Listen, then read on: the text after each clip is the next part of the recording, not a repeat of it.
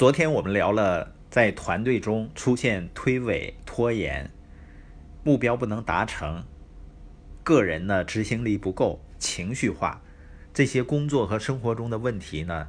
这些表面问题的背后核心问题是什么呢？是缺乏个人责任。比如说抱怨啊，它的本质是转移自己的问题，通过在周围的人或环境上找到借口来合理化自己的处境。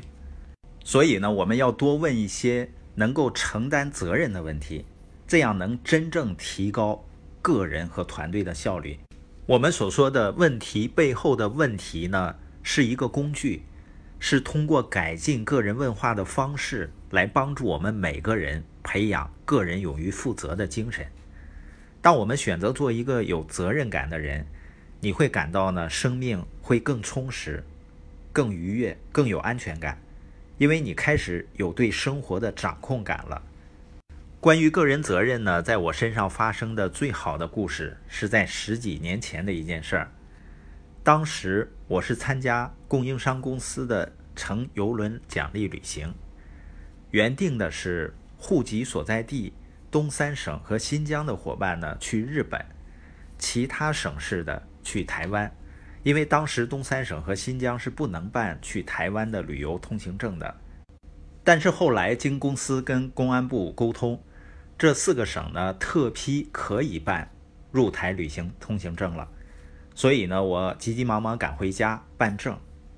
当时虽然说是公安部特批的，而且加急给办呢，但时间已经非常紧了，因为我们那个县城肯定需要把资料再递到省里去办。所以呢，我一下火车呢，就到县城办证的地方，跟工作人员说要办去台湾的旅行通行证。那个工作人员当时像看外星人似的，他说：“拉倒吧，咱这办不了旅行通行证。”我跟他说啊，我们是公安部特批的，你没有接到通知吗？这回呢，他看我不像看外星人了，像看神经病似的。他说：“公安部是你家开的，没接到通知。”这样呢，我只能回去等。过了两天打电话呢，说接到通知了，能办。但办的时候，我填收件地址的时候填错了，填的是老家的地址，没有填北京。直到我们第二天就要出发去上海，第三天呢就要登船了，我还没拿到通行证。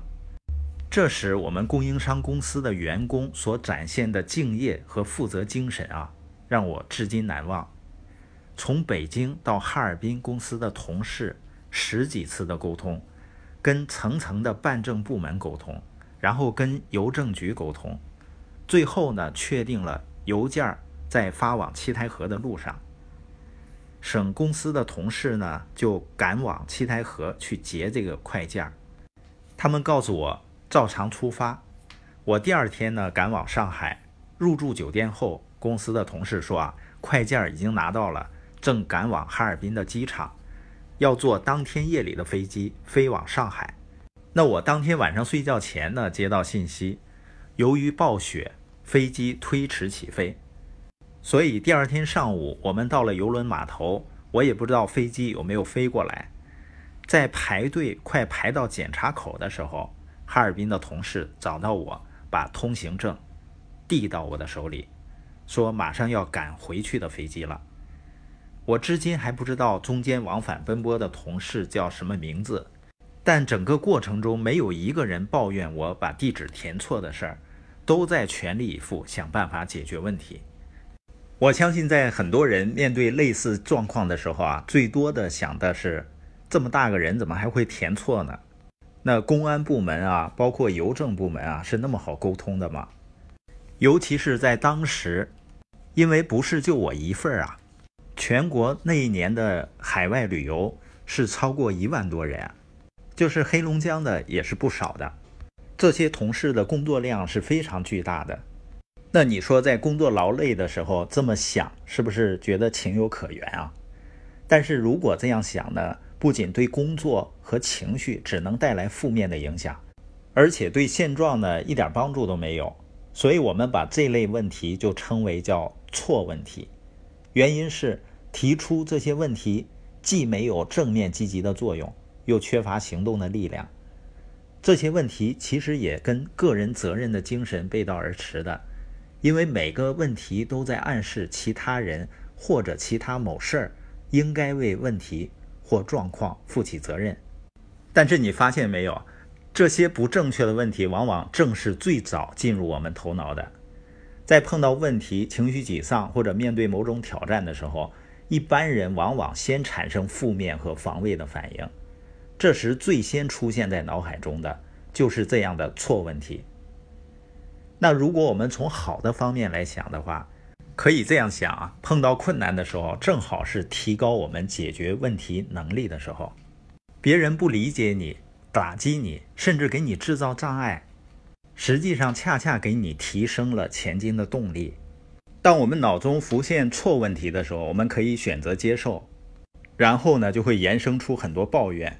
我们也可以选择拒绝，并且提出更好的、更有责任感的问题，比如呢，我怎么样能够改变现状？我应该如何尽自己的力量来支持我的团队？所以，问题背后问题的精髓就是借由提出更好的问题，立刻做出更好的选择。而正是由于每个人的选择不同，才造就了个人事业的差异。我们今天播音的重点呢，就是借由提出更好的问题，更能承担责任的问题，来做出更好的选择。